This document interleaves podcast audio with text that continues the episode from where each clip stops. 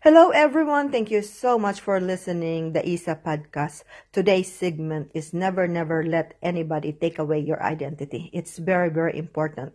The reason I am trying to share to you all of this an eye opener is because I have been through so much and I have survived it. There are so many people trying to actually destroy my life and trying to make me look like a fool and trying to belittle me and ridicule me and destroy me spiritually, financially, and emotionally.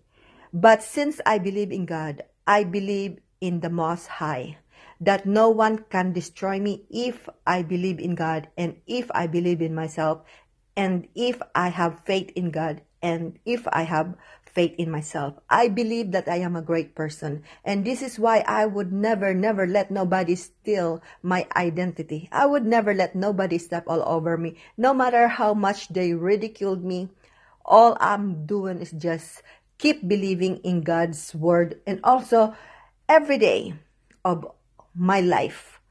Every day I practice what I preach. I always treat people the best way I know how is because kindness. Believe me, this is true and real. Kindness overpower hatred. So many people want to see me destroy my life. But guess what? My life is not destroyed because I believe in kindness. I believe that when you pray hard and you continue to embrace people, even if they destroy you, you just move on and press on and don't get discouraged. Just keep believing in God, and every time people destroy you, just pray for them that they may see your kindness or our kindness, that they may be enlightened, that all they need to do is give you or me or other people a chance to get to know each other because people judge you for no reason. So this is why I am keep spreading the word of God through God, everything is possible.